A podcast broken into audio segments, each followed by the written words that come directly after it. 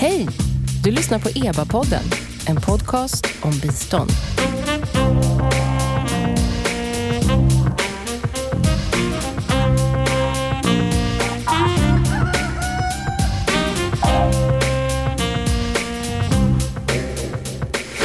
Välkomna till EBA-podden.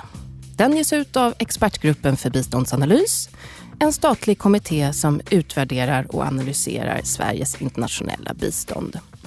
Jag heter Nina Solomin. Svenskt bistånd ska bidra till att minska fattigdomen i världen. Och fattigdomen har minskat de senaste decennierna av många olika skäl, bland annat bistånd, men framförallt tillväxt. Men idag har vi en situation när 70 procent av de allra mest utsatta och fattigaste människorna lever i medelinkomstländer som Indien eller Kina. Och den utvecklingen beräknas fortsätta i tangentens riktning. Så en orsak till att ett land som har ändå en hyfsad ekonomi ändå har människor som är urfattiga, en orsak kan vara att det finns en diskriminering mot den gruppen. Idag ska vi prata om vilka effekter arbete mot diskriminering kan få på fattigdom. Vi ska också prata om hur Sveriges antidiskrimineringsarbete, världens längsta ord, inom biståndet ser ut på olika sätt, på olika nivåer. Och därmed, efter denna inledning, säger jag välkommen till dagens gäster. Eh, min kollega Mats Hårsmar från Expertgruppen för biståndsanalys. Birgitta Weibar som är verksföreträdare för demokrati och mänskliga rättigheter på Sida. Hej! Hej! Och så har vi Hans Linde som är ordförande för Riksförbundet för sexuell upplysning, RFSU. Välkommen! Tack så mycket. Och vi börjar som ganska ofta med en, eh, vi startar i en ny rapport som Expertgruppen för biståndsanalys har kommit ut med. Eh, som har ett sedvanligt ganska långt namn. Impact of Civil Society Anti-Discrimination Initiatives heter den. Den är gjord av tre brittiska forskare som heter Rachel Marcus, Druva Matur och Mather kanske. Vad säger du Mats? Hur uttalar han sitt efternamn? Mm, Mather, ja. Ja, och Andrew Shepard. Exactly. Eh, Mats, du har råddat den här, du har varit projektledare kan man säga för den här rapporten på EBAs kansli. Eh, kan du bara säga vad den går ut på? Vad var syftet med den? Det är en kunskapsöversikt, det vill säga att de har eh, granskat drygt hundra eh, utvärderingar och studier av civilsamhällsorganisationers arbete mot diskriminering. I Afrika och Asien framför allt, men också på några andra håll. Och eh, kommit fram till vad som fungerar eh, utifrån dessa rapporter, vad som inte fungerar så bra och var vi har lite för lite kunskap. Alltså fungerar i relation till fattigdomsminskning eller, alltså, eller bara i allmänhet? Vilka effekter har arbete mot diskriminering? I, i allmänhet vilka effekter det mm. arbetet har. Eh, men det som är spännande i rapporten som kommer fram är att det faktiskt har effekt på fattigdom. Det minskar fattigdom. Och eh, nu, ni vet ju att svenskt bistånd har två mål kan man säga. Eller riksdagen har beslutat att det övergripande målet för biståndet är att bekämpa fattigdom och att eh, bekämpa förtryck. Men här går de där två sakerna ihop och eh, man får av ett arbete mot förtryck, kan man säga. Alltså, diskriminering är att negativt särbehandla en människa eller en grupp människor på grund av deras identitet. Uh, om man jobbar mot diskriminering kan man uppfatta det som att uh, man jobbar för mänskliga rättigheter, vilket man gör. Men det får också effekter i form av minskad fattigdom. Även minskad materiell fattigdom, visar det sig. Det är ju en spännande slutsats. Uh, och det kommer de fram till genom att titta på forskning, tidigare forskning. Och så ser de, ja. har de processat resultaten. de här drygt hundra studierna som de har som mm. underlag. Mm. Visar ja, Precis. Och, eh, och, och, och, är det någon mer av deras slutsatser som du tycker att man bör nämna så här i början? Um, ja, alltså, de konstaterar att det mesta av uh, det arbete som görs handlar om att uh, förändra attityd, försöka förändra attityder, normer och beteende. Alltså minska diskriminering. Uh, men det görs också annat. Man jobbar eh, för att stärka diskriminerade gruppers ställning i samhället. Och man jobbar också med lagstiftning. Alltså, eh, jag ska säga att eh, det man eh, tittar på de här hundra studierna det är enskilda organisationer eller civilsamhällsorganisationers arbete snarare än staters arbete mot diskriminering. Just det, EBA har ju haft en tidigare rapport eh, som lite en pan, där den här är en pandang kan man säga, som ju mer handlade om stat, alltså bilat, ja, vad ska man säga, vad ja, det, ja, det började ju i att vi, vi konstaterade att det här är ett område som vi vet lite för lite om. Alltså hur eh, bidrar antidiskriminering till minskad fattigdom? Och den första studien som vi gjorde kom för två år sedan och den handlar om hur stater jobbar. Och nu kom den här andra. Ja, eh, vi har ju också Birgitta här, Birgitta Weibar från Sida. Du har suttit i referensgruppen för den här studien. Är det någonting du tyckte var extra spännande med studien? Som Mats inte har nämnt? Jag tyckte det var jättemycket spännande aspekter med studien, men jag kan väl eh, peka på en sak och det var en av de här eh, kunskapsluckorna som man ändå pekade på eh, som man bör forska vidare kring. Och vikten av att man i sin verksamhet utgår från analys och förståelse av den socioekonomiska och politiska kontexten för att vara effektiv i sina åtgärder. Och det är ju helt centralt för Svenskt utvecklingssamarbete och Sida där man eh, jobbar med eh, multidimensionell fattigdomsanalys som utgångspunkt för, för eh, biståndet och multidimensionell fattigdomsanalys, utan att vi liksom gräver oss för djupt ner i det begreppet, så går det helt enkelt ut på att fattigdom inte bara är att man har ont om pengar och svårt att få mat, utan också att man saknar vissa rättigheter och så. Är det korrekt? Ja, precis. Det är brist även på eh, mänsklig säkerhet, valmöjligheter, röst och makt och brist på eh, ja, att eh, mänskliga rättigheter tillgodoses i alla de dimensionerna. Hans Linde, du var också med på seminariet och mm. diskuterade den här rapporten. Var, var det någonting du tyckte stack ut eller som var extra rafflande?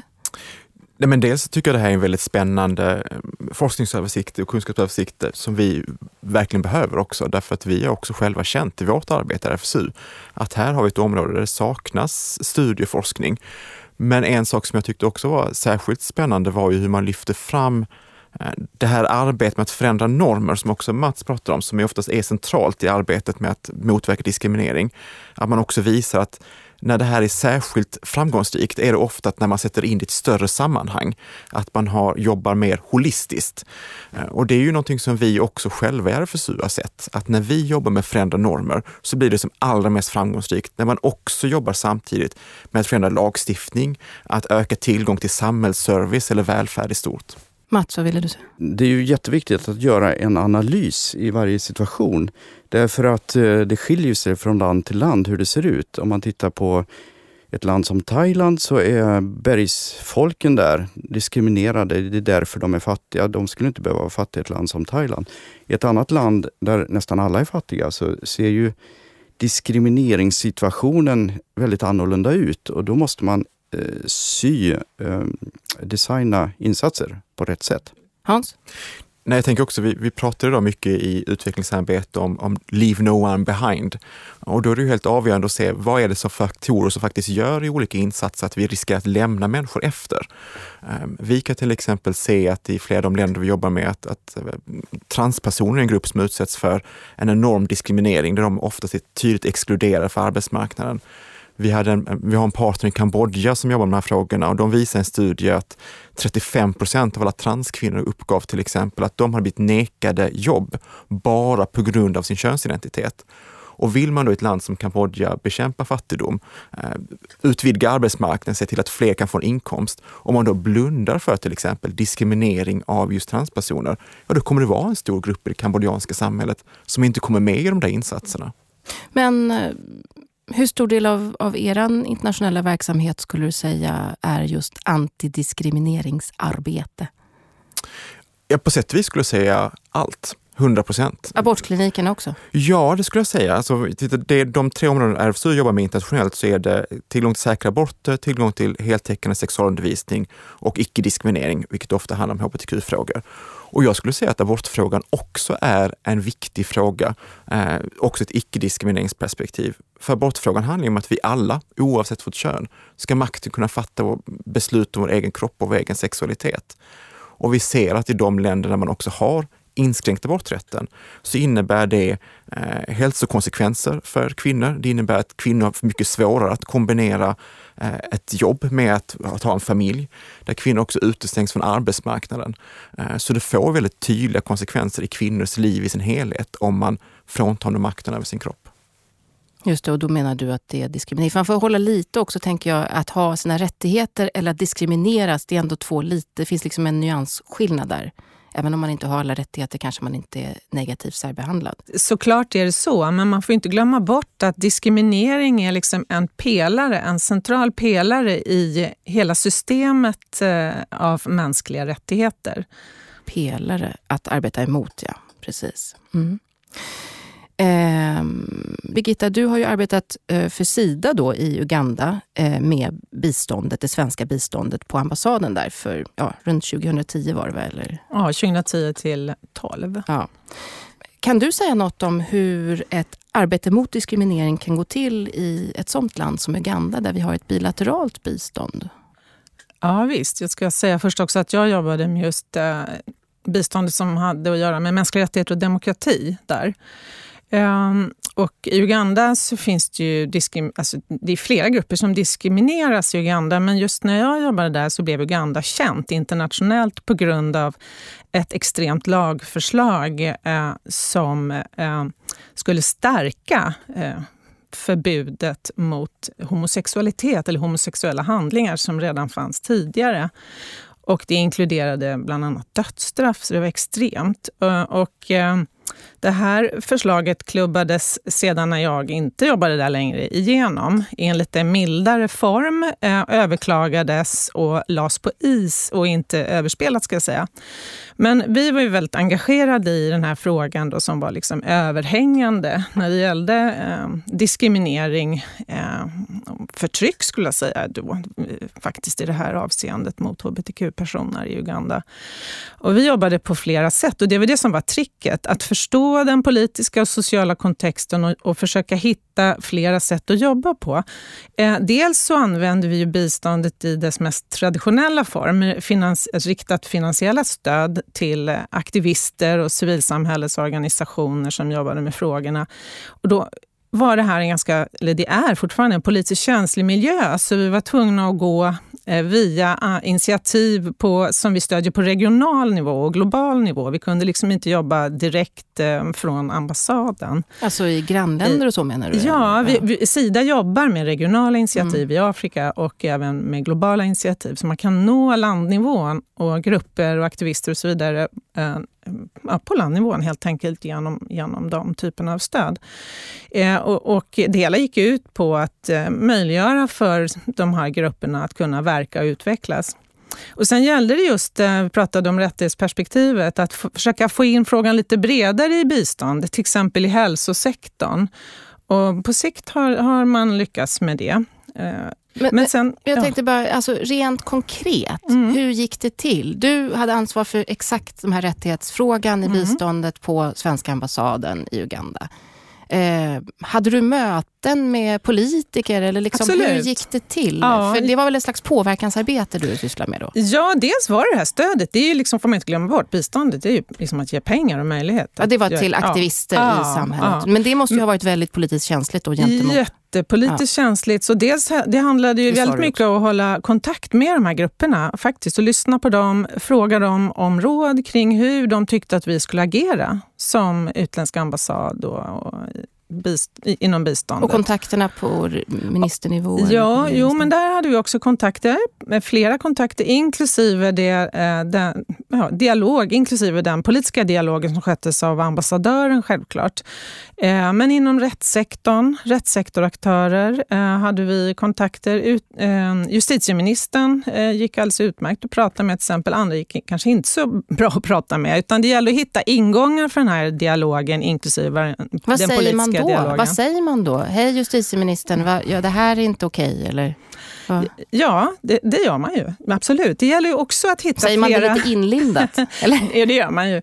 Nej, men man, man, eh, man använder flera... Eh, man, man talar i termer av flera argument. Människorättsargumenten är ju liksom grundläggande. Det är ju på något sätt det som Sverige, inklusive svenskt bistånd, ska stå för. Men sen så även ekonomiska argument på den tiden. Liksom, hur tror ni att det här påverkar Uganda? Eh, Ugandas rykte eh, som turistland eh, nu när man är uppe på kartan utifrån eh, den här... Ja, man har, det finns en negativ bild av landet internationellt. Men också kanske eh, utifrån liksom en sociologisk eh, ingång, eh, liksom empati. Och, eh, ja, men, eh, om din grannes eh, dotter eh, kom ut, som är din vän, vad skulle du säga då? Alltså, att, man, att man också försökte vädja till ren mänsklighet. Sånt, sånt fanns också i, i dialogen. Um, Brukar det ibland. funka? Ja, nu kanske vi inte talar om ministrar Nej. här, men, men absolut, det funkar för dialogen fördes ju även med andra, även med andra eh, ledare och opinionsbildare än, än politiker. Um, religiösa ledare till exempel. Um, så det gällde liksom att framhärda i de här argumenten. Eh, Mats, om vi bara återknyter till rapporten eller kunskapsöversikten som vi har kommit ut med. Eh, Säger den någonting om vilken typ av antidiskrimineringsarbete som organisationer utför som funkar allra bäst? Ja, man kan fånga upp en del av det som Birgitta pratar om här. Alltså arbete med eh, moraliska ledare eller de som kan påverka normer. Alltså religiösa ledare, traditionella ledare beroende på vad det är för samhälle. Då. Eh, att skapa mötesplatser mellan olika grupper, de diskriminerade och andra, så att man får se att man är vanliga människor Mm. Vad då för typ av mötesplats? Ja, det kan vara... Eh, Kommunhus, alltså, eller, kommunal, ett gemensamt hus i någon by? Kanske det. Alltså, uh, olika aktiviteter som uh, plockar in människor från olika grupper. Um, problemet kan ju då vara att de ofta blir lite småskaliga. Så att en kombination av insatser är också bra. att jobba med media, men att jobba med det nära mötet, både och Eh, Eh, tycks fungera ganska bra. Eh, och sen beror det naturligtvis på vad det är man vill uppnå. Alltså, eh, många jobbar ju då med att förändra normer och, och attityder och där fungerar de här sakerna särskilt bra. Men ska man eh, hjälpa en diskriminerad grupp att få en starkare ställning så behöver man jobba väldigt brett med många insatser samtidigt. Det var ju Hans inne på förut, hur, hur ni jobbar och eh, får framgång med det. Och eh, är det så att man ska påverka lagstiftning som eh, påtryckningsgrupp så får man vara uthållig och hålla på länge, tycks det vara. Många det kan ta många år. Ja, visst alltså. Mm. Men en annan sak, jag, jag har ju en egen erfarenhet från Burkina Faso där jag jobbat um, och uh, ett par vänner. Du var, du, du var biståndsråd i Burkina Faso ja, för inte, sådär jätte, inte, inte, inte så fasligt länge sedan. Nej, ungefär ett år sedan kom ja. jag hem. Eh, nej, men det här med att bygga allianser och eh, koalitioner och ha kopplingar till andra. För att när situationen förvärras, det gör den i många länder tyvärr, utrymmet blir mindre. Då är det viktigt att ha, ha liksom, eh, allianser och säkerhetsventiler. Att ha kopplingar till organisationer i andra länder, att vara många i det egna landet eh, med många perspektiv och jobba mot internationella processer kan vara, vara användbart. Um, alltså knyta an till? Många länder har ju skrivit på konventioner om mänskliga rättigheter, vad man ska leva upp till. Och Det finns internationella processer för att följa upp det och att hålla regeringar ansvariga. Och då får man ett tryck utifrån samtidigt som man har ett tryck inifrån och det kan vara viktigt. Eh, Hans Linde, jag tänkte, Mats nämnde det här med religiösa ledare. Det kanske du också gjorde Birgitta, jag vet mm. inte. Men, men kan inte du, för det där har, har du pratat om tidigare. RFSUs samarbetspartners jobbar just mot lokala religiösa ledare. Kan du säga något om det? Ja, och det, det kan jag säga att det har ju också RFSU gjort eh, i en svensk kontext. Vi, vi började ju vårt arbete i Sverige 1933 och det var det ju självklart även i en svensk kontext att jobba till exempel Svenska kyrkan, det gör vi fortfarande. Men för många av våra partners så är det ju nödvändigt att ha en dialog med religiösa ledare därför att oavsett vad man tycker om de här religiösa ledarna så har de en så pass stort makt och inflytande att man måste försöka hitta in, vägar in. Så vi stöttar partners, bland annat Kenya och Ghana som, som för samtal med religiösa ledare man ska nog vara tydlig med att det där är inte enkla processer. Det är oftast väldigt komplicerat. Eh, Vilken typ av religiösa ledare? Kristna, muslimska eller allt möjligt? Det har varit både och. Ja. Um, um, och där behöver man liksom göra en lokal analys. Vilka är de viktiga politiska ledarna i det här sammanhanget? Finns det någon som är mer öppen här i ett samfund eller en kyrka vi kan jobba mer med? Um, det kan ju se väldigt, väldigt olika ut. Vi har till exempel partner som har känt själva att de har satt sig ner i samtal med religiösa ledare och känt att de har blivit lite kapade av det där. Att sedan de religiösa ledarna gått ut och sagt, men titta vi, vi har minsann samtal med de här. Och så ger det legitimitet till en, en institution eller ett samfund som kanske är med och upprätthåller en diskriminering och förtryck. Ja, så det är verkligen vägval i det här, eller avvägningar. Um, samtidigt också oerhört viktigt. I, I Latinamerika så stöttar vi flera länder organisationer som heter Catholics for Choice, som är katolska organisationer men som står upp för rätten till sin kropp och sexualitet och som ofta bedriver politisk påverkan riktad mot, eh, mot andra katoliker för att ju synliggöra möjligheten att faktiskt vara troende katolik och samtidigt stå upp för till exempel tillgång till sexualundervisning eh, som har varit väldigt viktiga att förändra opinion i, i flera latinamerikanska länder. Så det går kanske inte att bedriva den här typen av arbete om man inte har med sig de här då egentligen opinionsbildarna då, eller religiösa ledarna på tåget? Ja, alltså, jag tycker det, det visar ju också, tycker jag, rapporten att, att när antidiskrimineringsarbete ska vara som allra mest framgångsrikt, då behöver man kombinera arbetet med normer i samhället, med lagstiftning och med olika former av institutioner och ledare. Det kan vara religiösa ledare eller det kan vara institutioner som, som media till exempel, eller polisen eller hälso och sjukvården. Tack eh, Hans Linde, RFSU och Birgitta Weibar, Sida och Mats Hårsmar Nej men, heter du Hårsmar? Nej. Det vet jag inte. Nej. Jag har inte hört förut. Säg ditt efternamn. Horsmar. Horsmar, tack. Eh, Mats från EBA. Tack för att ni kom hit idag och eh, kunskapsöversikten som vi har talat om finns att ladda ner på EBAs hemsida www.eba.se. Där kan ni också registrera er för att få information och inbjudningar från oss. Glöm inte att tipsa era biståndsintresserade grannar och kollegor om att EBA-podden finns. Jag heter Nina Solomin och om vi kastar in en tupp nu i slutsignaturen så tror ni hönorna kommer känna sig diskriminerade eller ska vi köra? Prova. Vi provar va?